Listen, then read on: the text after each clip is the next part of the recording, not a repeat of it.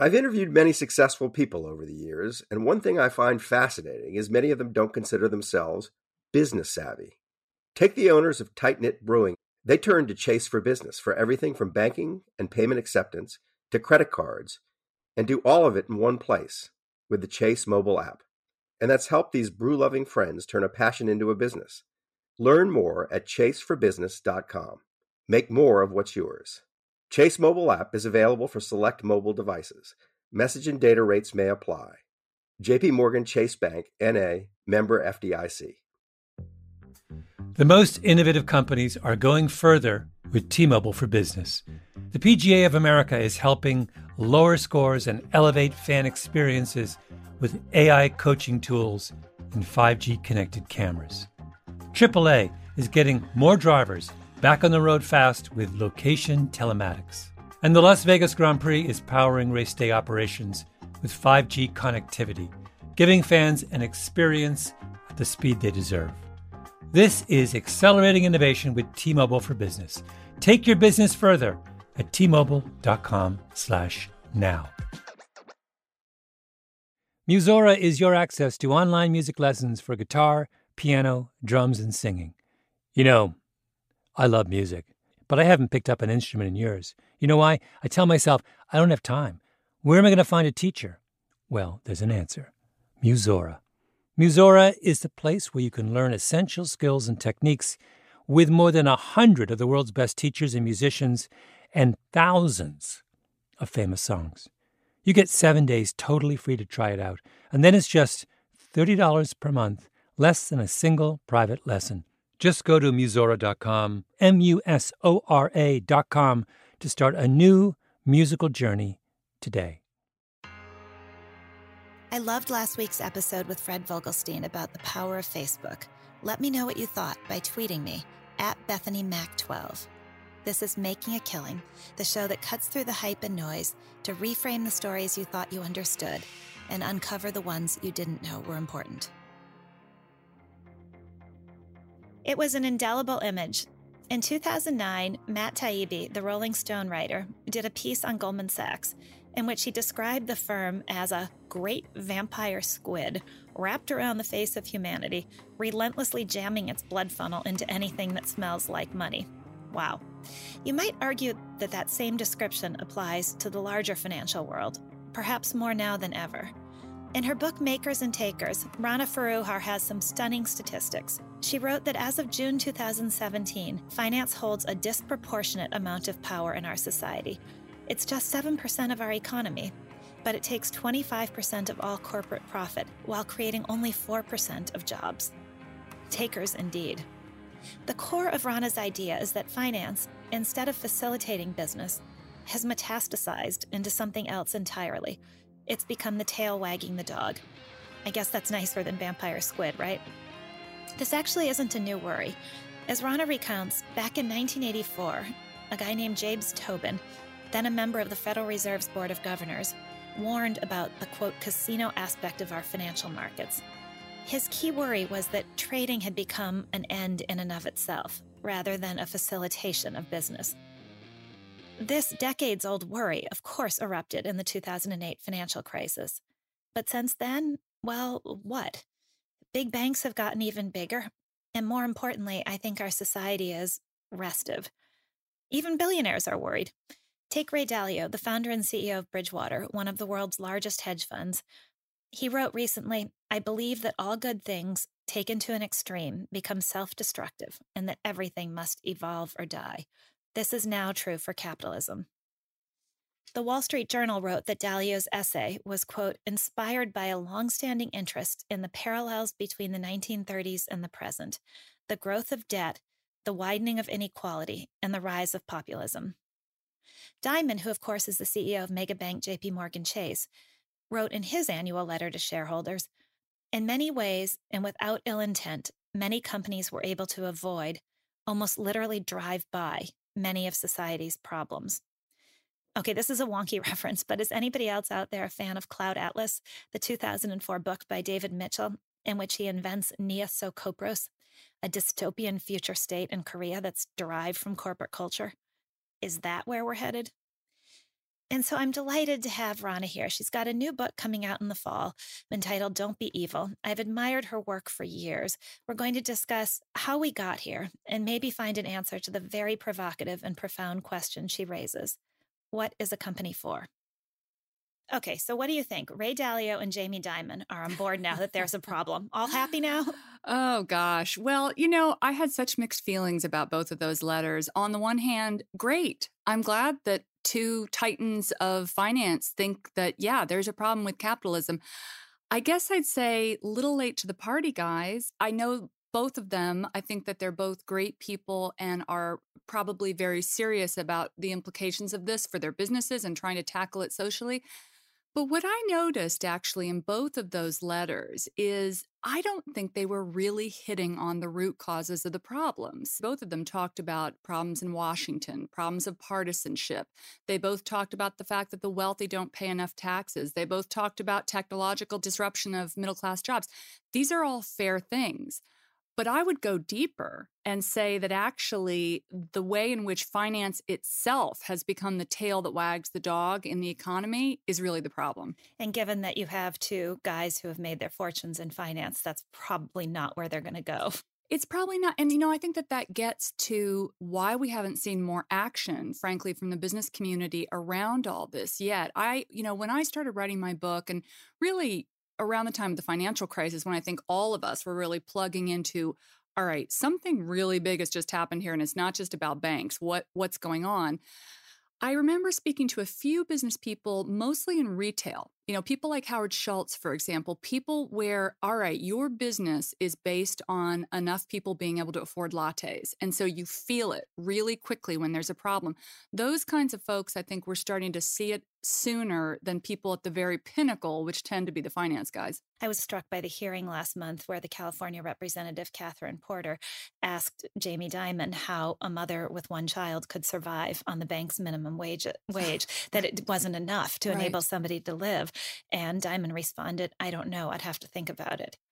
Well, that's, gosh, that's so telling. And it reminds me actually of a, a, chapter in my own book. I spoke to Mark Bertolini, who ran Aetna a few years back. And when he came into the company, it had all kinds of customer service problems. And, you know, I mean, healthcare is an issue in the US in general, but people were calling up Aetna and just having all kinds of customer relations complaints.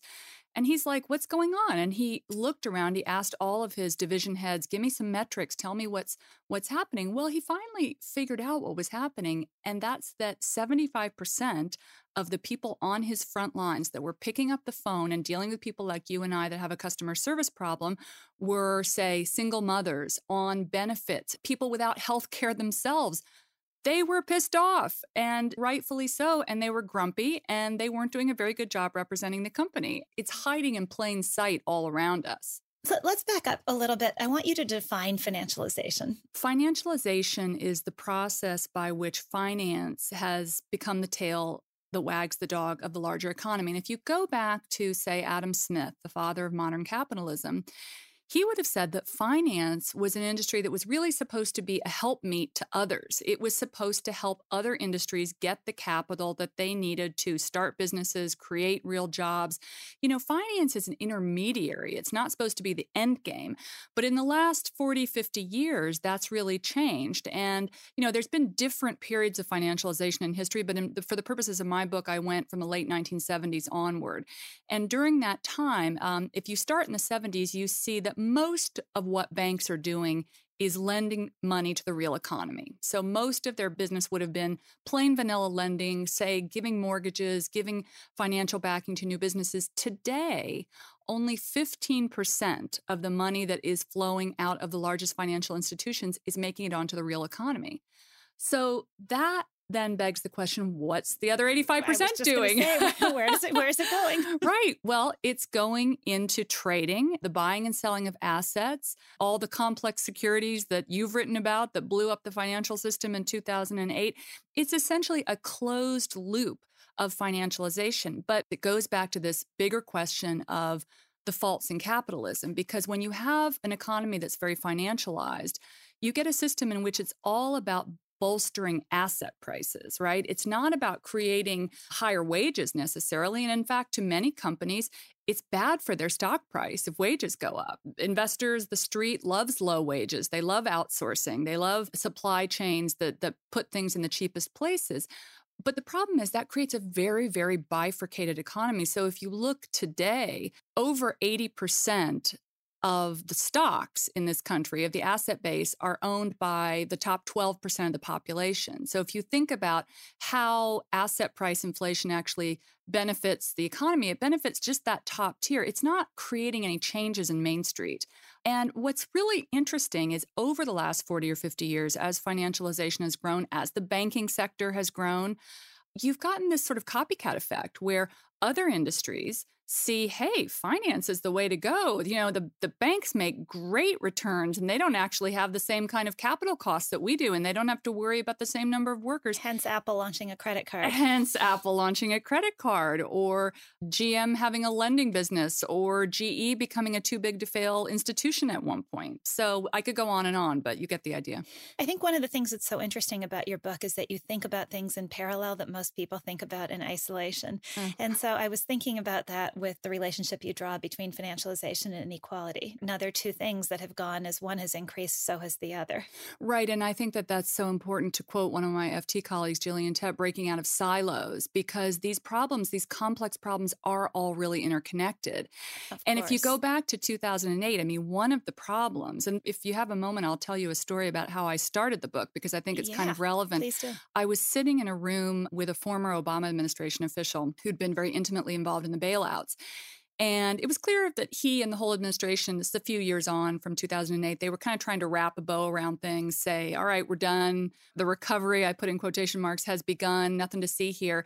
But I had just done some research actually looking at how 96% of all the public consultation on some of the most contentious regulation, the, the Volcker rule, for example, that would have separated risky trading from plain vanilla Let, lending. let, let me guess, it all came from the banks. It all came from the banks. And it, it, most of it came from the top three banks and the CEOs of those banks. You can guess who that was. So I said, how can we possibly say that we've properly re regulated the system when the vast majority of voices in the room are from the financial sector itself?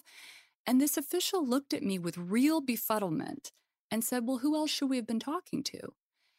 And that's when I thought, oh my gosh, we ha- we are so cognitively blind here. We think that we only have to talk to financiers about how to run banks. No, this is this is a social function. We need to talk to a lot of people about how to do this well. Maybe that's the ultimate example of fin- financialization. Maybe it's the apex of it when the only people who are allowed to comment on it are those Right. who have who those who have created it. I thought in some ways too your book is this interesting history of characters and of the appropriation and misappropriation of, of ideas.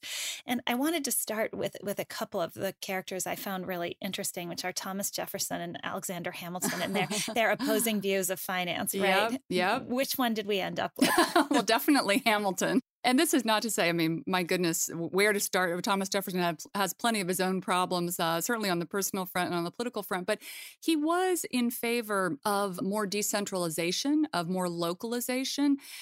And in some ways, you can sort of look at the Canadian banking system versus the US banking system, and you can see the Canadian banking system is in some ways a more Jeffersonian system, that you have a lot more national banks that are localized in terms of the branches, a lot more lending on the ground, a lot more knowing your customer, separation of risky trading and lending. Hamilton, you know, he wanted uh, big financial institutions to back a big government that was going to make this new country really powerful. And he's certainly not the first one to feel that way. I mean, you know, in my book, I look a little bit at the relationship between big finance and countries because oftentimes the financial sector in any given country gets bigger when that country is going through a period of growth, imperialism, colonialization. This happened in the UK. That's when you started getting too big to fail banks when the empire was growing and governments, previously kings and, and queens, needed larger financial institutions to back them. I love this quote from Thomas Jefferson. I believe that banking institutions are more dangerous to our liberties than standing armies, right? I mean, incredibly prescient. And then there was this one I found from FDR in October of 1936. We know now that government by organized money is just as dangerous as government by organized mob. Absolutely. And so it's interesting how prescient some of our presidents have been about this problem that you that you highlight. Well, yeah, and I think it gets back again to this bigger issue of whither capitalism and you know looking at our politics today, looking at the Democratic 2020 field and looking at the sort of age wars between the boomers and the millennials for a shrinking public pie. All of this is, I think, a reaction to the fact that there is a perception and I think a reality that not just financial institutions, but a small number of private sector institutions in general are holding way too much wealth and that it's not trickling down to the rest of the economy. It's really interesting how the slow reverberations of the financial crisis have been because we're a decade out and you can argue by some metrics the economy is healthy or you can argue by some it's not. Right. But I think the real the real cost has been to the social fabric. I think that's true and I I you know I spoke to Elizabeth Warren and one of the things she said to me and is just as true today as it was, you know, 4 years ago when I wrote this is we didn't get the right narrative. We didn't say to people, you know what? We bailed out these large financial institutions. We didn't help homeowners. That hurt people.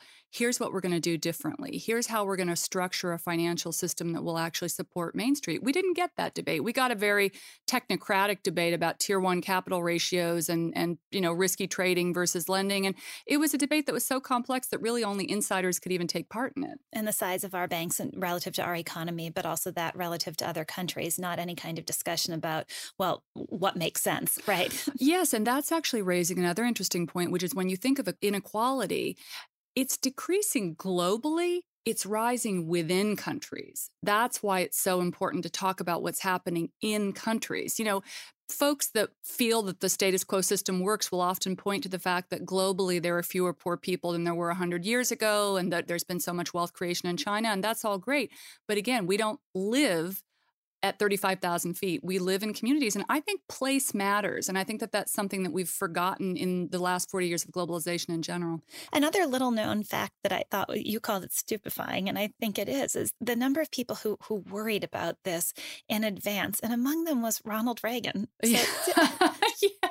No, it's it's amazing. I mean, one of the things I loved about researching this book was figuring out this was not uh, a one sided political story. Oftentimes you hear 80s, greed is good, it, Republicans are bad, liberals have their idea. But at every point in this story, there were people on both sides of, of the political spectrum making good decisions and making bad decisions. And, and one of the interesting facts I came up with was that Reagan uh, and the Reagan administration, and particularly some of the defense and security hawks within that administration, were becoming very concerned, even in the 80s, about financialization and about the insecurities that it might create competitively for the US as our supply chain was outsourced. Now, that story is the front page of the paper now. It's Huawei, it's Qualcomm, it's Trump and China and the tech trade Cold War that we're engaging in, the struggle of great powers. Reagan wanted to create a kind of secret industrial policy whereby the government would look at the entire competitive landscape and say, all right, which technologies are going to be most strategic? Which patents do we need? Where are different bits of information being held in which companies, in which academic institutions? And then create literally a three dimensional map and try and push the US economy towards those strategic sectors and connect the dots. Now, can you imagine that coming out of what you know the guy that we think of as the uber republican the chicago right. school the ultimate let the market rule exactly right? it's exactly stunning. why why didn't it work well interestingly george bush came in and immediately deep sixed the project it was a result of various political compromises that were being made and again i think this comes right back to our politics at the moment um, the last 40 or 50 years part of the bargain of financialization was the us saying to countries like china if you let us ship over lots of Coke and let our financial institutions come in uh, and open up your markets to our service businesses, then we're going to let you send a lot of cheap clothes and shoes and lamp fixtures over here. But there wasn't a lot of thought to what that was going to mean longer term for the industrial base. And I think there wasn't a lot of thought too to what the political implications would be. Folks that support these conventional ways of doing business, the kind of conventional globalization would say, hey, we don't want to be making light fixtures. We want to be financiers or programmers. The problem is, you need something in between. We've right now we've got a country of high-level service providers and $15 an hour burger flippers and not enough in between.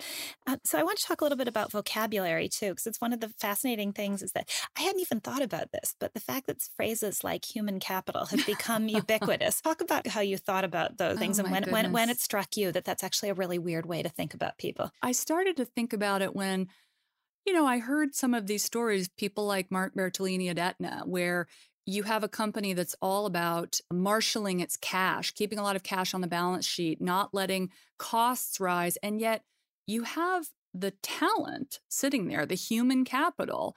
And that's not being marshaled. That's not being invested in. That's not being monetized. I think the idea of cash being the only resource that's important in companies struck me as very odd, particularly given that when you're living in a developed economy like the US, like many countries in Europe, you've got about 60 to 70% of your economy that's coming from consumer purchasing. If people don't have more money in their pockets, you can't run an economy that way.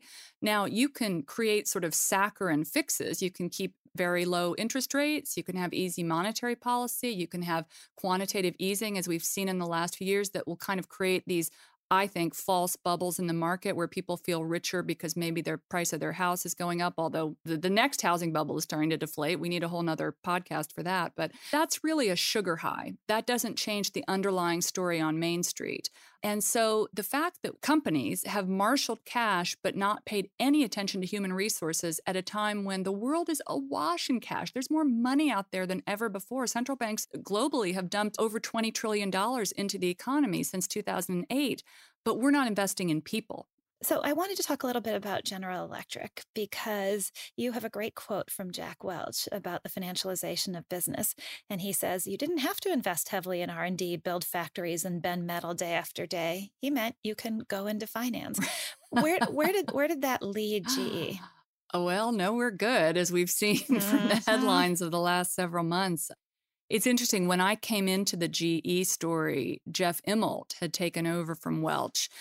And he was actually already trying to take the company back in a different direction. So Welch had taken it over prior to, you know, for for a hundred years, GE was the great American innovator. uh, Came up with the light bulb, Yeah. all these different products, big industrial company, white goods company.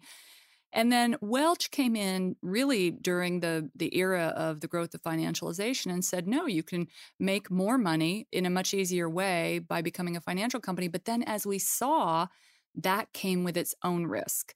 And I think that that's the thing that I see time and time again. Companies think that this balance sheet manipulation is great, but then it discounts the longer term risks that might be created, not just in a company like GE, which then, of course, blew up um, and had to be rescued post 2008 and now has struggled trying to remake itself and ultimately, uh, many people would say, has failed. But you see that in other companies too. There is an anecdote in my book that is more tragic in a way, I would say. I don't know if you remember a few years ago, there was a big disaster in Bangladesh where a fa- an outsourcing remember. factory for garments called Rana Plaza collapsed and it killed close to 2,000 workers. Yes, and horrible. It was shoddy conditions, poor pay, all the usual things. Well, it turned out that that factory was making clothes for some of the world's biggest brands, And Walmart, they didn't even know. H&M, right? and they didn't even know. Now, why didn't they know? Because they had been creating cheapest, lowest common denominator supply chains that were so complex that they didn't even know ultimately who they were doing business with. Now, that came with huge, not just legal implications and financial implications, but reputational implications for those companies. And then talk about the diminishment of people, right? If uh, Indeed. that that is that is an incredibly painful anecdote. Do you, because GE is so representative of America, do you see any warning signs in GE's failure to remake itself? In other words, is it just GE's failure to remake itself, or is that a warning sign for the country? Oh, well I think as- it's absolutely a warning sign for the country. I mean, GE was a company that, for example, did a ton of share buybacks. Share buybacks for the layperson is is when a company comes in and buys up its shares on the open market. And some people, I mean, Warren Buffett, for one, would argue that sometimes if you don't have something to invest in, that's a good use of of cash and capital. But I would say that most of the time, particularly when you're using debt to do that, as the va- vast majority of companies have in the last few years, boy, talk about a short term sugar high. You're going in, you're issuing a lot of debt at low interest rates, which were themselves a result of the 2008 crisis putting all that money offshore, which is what global multinationals, not just GE, but many of them have done, and then taking cash and giving it back to the richest shareholders in order to bolster stock prices. it's this total shell game. It's really interesting because I've heard the argument, and there's something compelling about it that those shareholders who get the cash back will then feel free to reinvest it themselves in something that's better positioned. Maybe. But to your point, when you look at how share buybacks have been used to juice executive compensation mm. by juicing earnings Absolutely. per share metrics, right?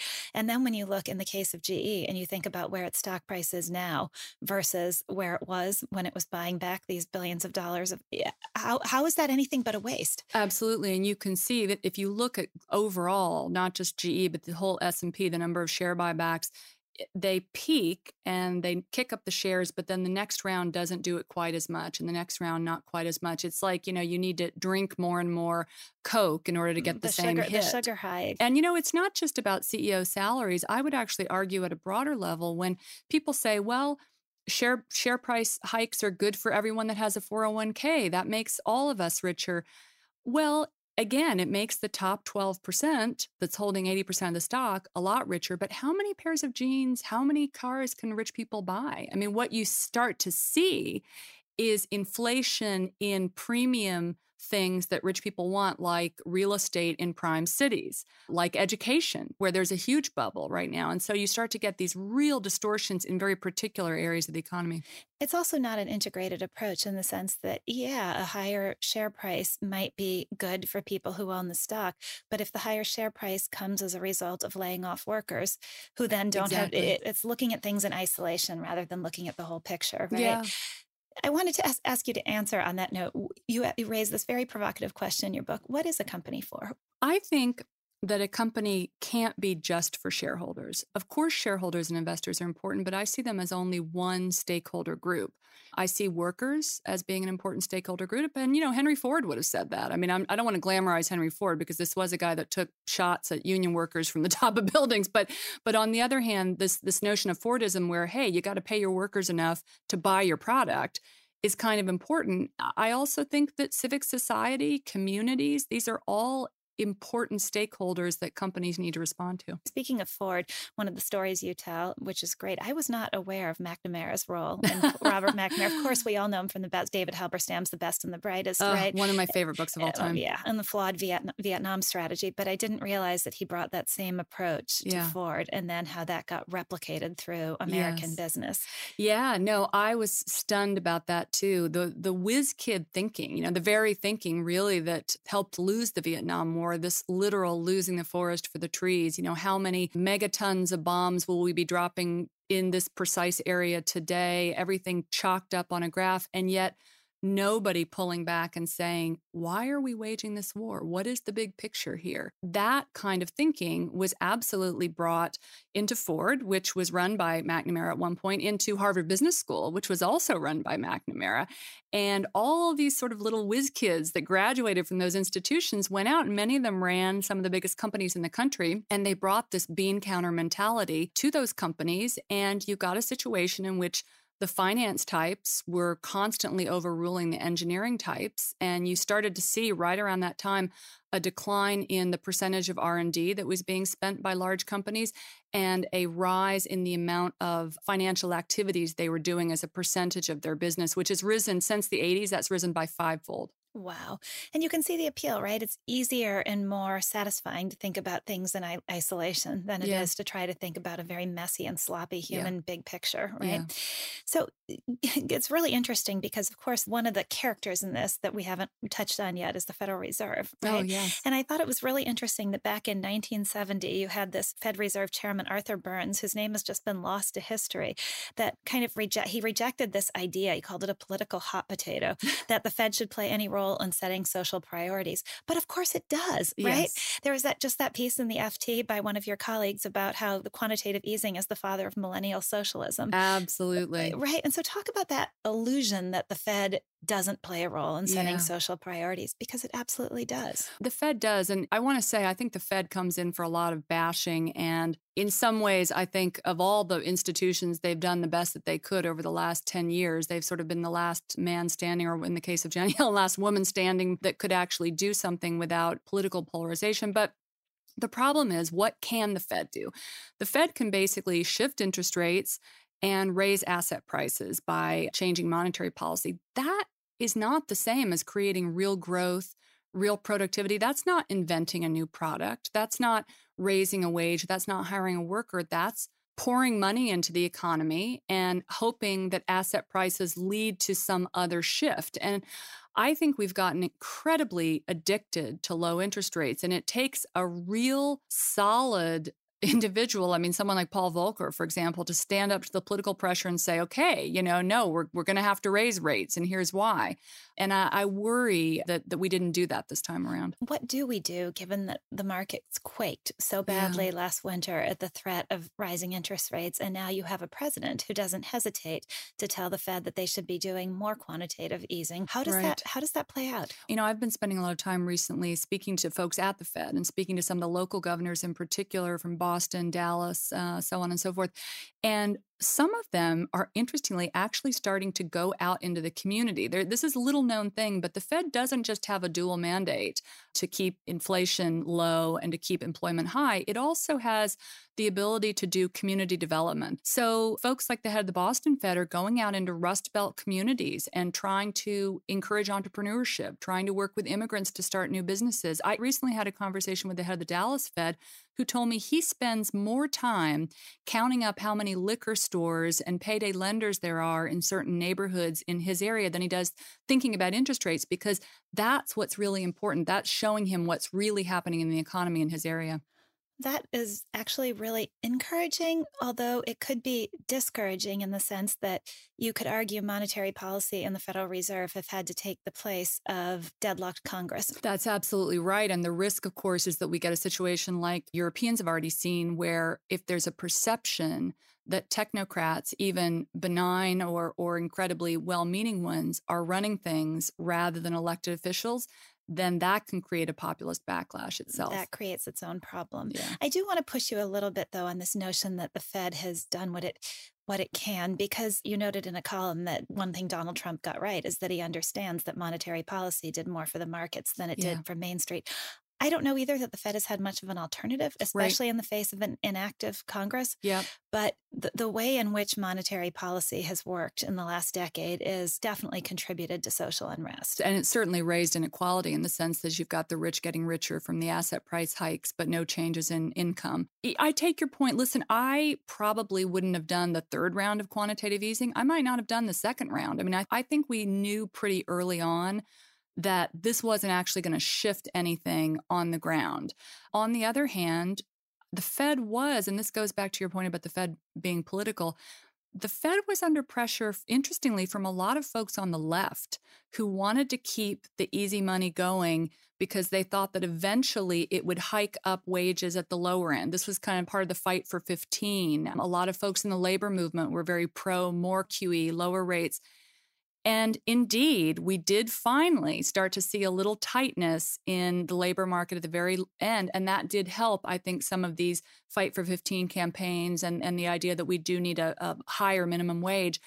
I just think the fact that you had to throw unprecedented firepower to get that little amount of juice is really telling. One other uh, thing that I think is really interesting on this note of monetary policy and what it's done is that it's also enabled the rise of private equity.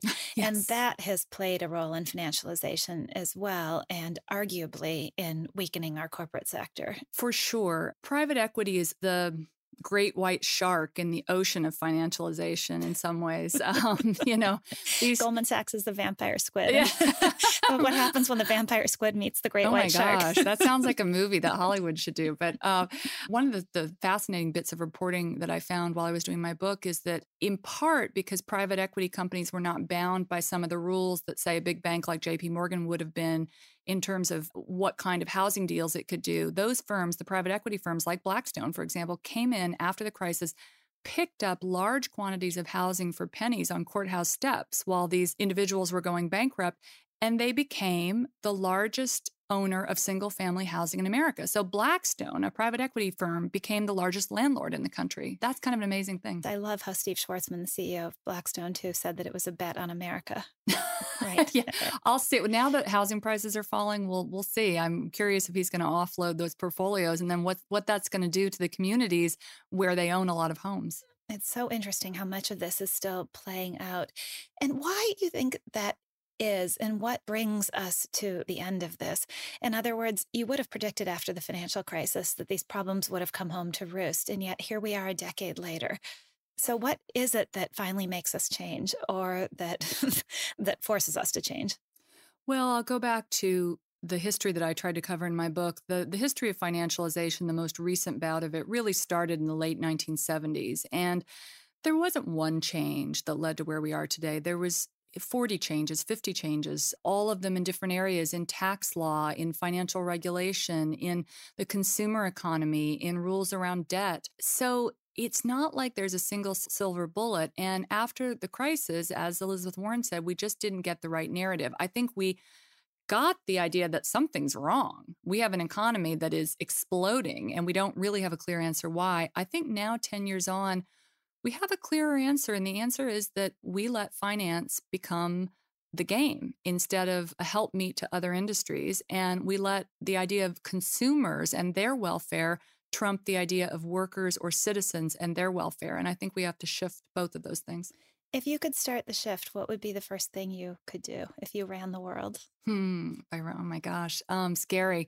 Well, I would say that we should think about the ways in which some other big rich countries have done things. So I would look at Germany, for example. That's been talked about a lot in recent years. One of the reasons that Germany did so well following the financial crisis is that it had more of a stakeholder model of capitalism. So in the Mittelstand, which is the southern part of Germany, that's where a lot of their industrial base is. It's kind of like our Rust Belt. When the crisis came, they didn't just lay off everybody all at once, the way a lot of American firms did businesses, business leaders, workers, and politicians all got together and said, All right, we're going to share this pain.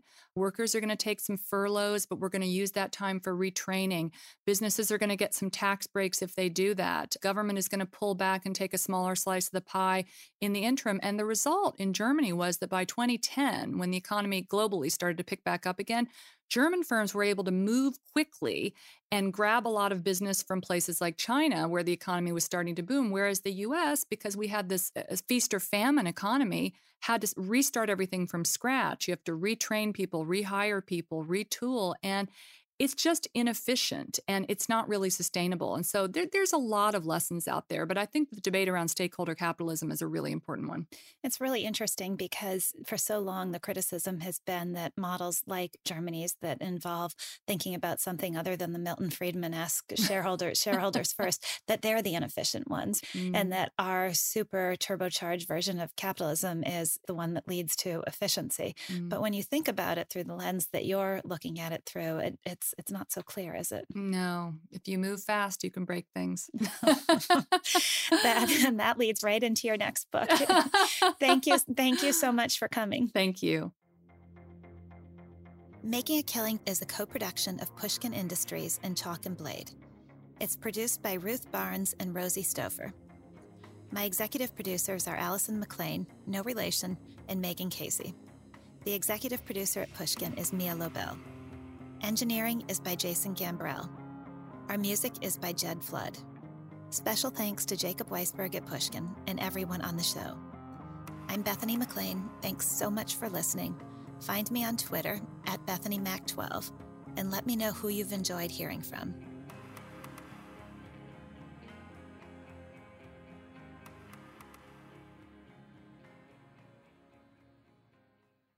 The tradition of breaking tradition continues with the return of the unconventional awards from T Mobile for Business at Mobile World Congress.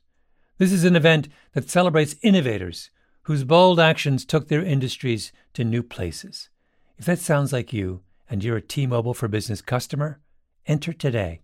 If you win, you'll be publicly honored amongst some of the most influential leaders in industry, and me, I'll be there too.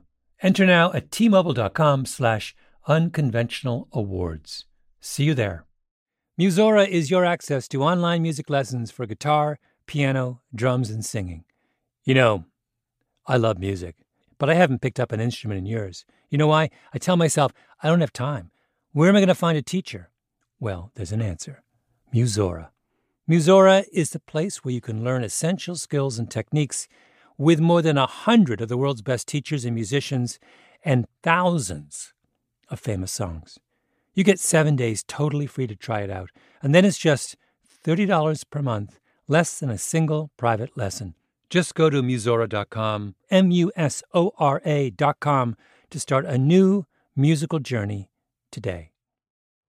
Did you know some travel credit cards offer 10 times points on your spending? Don't miss out on big rewards for your next trip. NerdWallet lets you compare smart travel credit cards side by side, curated by an expert team of finance nerds. What could future you do with better travel rewards? A free flight? A room upgrade? Don't wait to make smart financial decisions. Compare and find smarter credit cards, savings accounts, and more today at nerdwallet.com. Reminder, credit is subject to lender approval and terms apply. NerdWallet, finance smarter.